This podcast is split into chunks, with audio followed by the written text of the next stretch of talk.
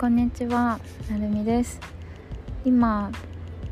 友達と1ヶ月ヨーロッパ旅行に来ている途中でラジオを撮ってみました。えっ、ー、と今も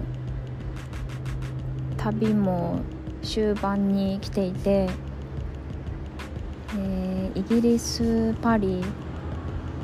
スペインで今イタリアにいます。イタリアのベネチアっていう皆さんご存知かと思うんですけど水の都に来ています。来るまではまあ水の都でなんかゴンドラがあって水路があってっていうのをまあ想像しててきっと綺麗なんだろうねって話してたんですけど、まあ、実際来てみたら本当になんか全てが絵になって言葉では言い表せれないぐらいもう夜とか特に綺麗ですごくロマンチックで絵で見てたりとかあとは動画で見てた景色と全然違うなって思ってこれって本当に幸せだなって思ってます。で私もともと旅行が好きなんですけど前からその友人といつかヨーロッパ一緒に行きたいねって言っていつか行こうねみたいな感じで話してたんですね。でもまあ行けるとしてまあ3年後とかかな早くてみたいなことをうっすら思ってたんですけどちょうど多分1年前ぐらいに友人と電話をしててで私その時にあのいろいろと仕事とかこれからのライフスタイルとかのことをその友人によく相談したりとか話したりするんですけどその時にたまたまもう絶対にヨーロッパ行こう行きたいねじゃなくて絶対行くね私たちこれみたいな感じの話を話というかまあなんか決意みたいな感じでお互いに話してでなんか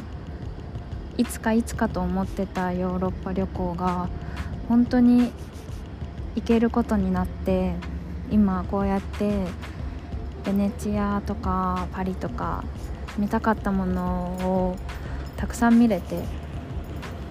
いや本当に言霊というか口に出したりとかなんか願望をちゃんとこれをやろうって決意するって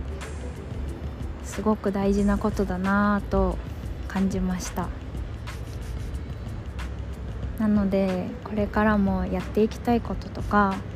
あとは行ってみたいところとか友達だったりとかあの親しい人とかもしくは自分でノートに書いてみたりとかいろいろやりたいことをちゃんと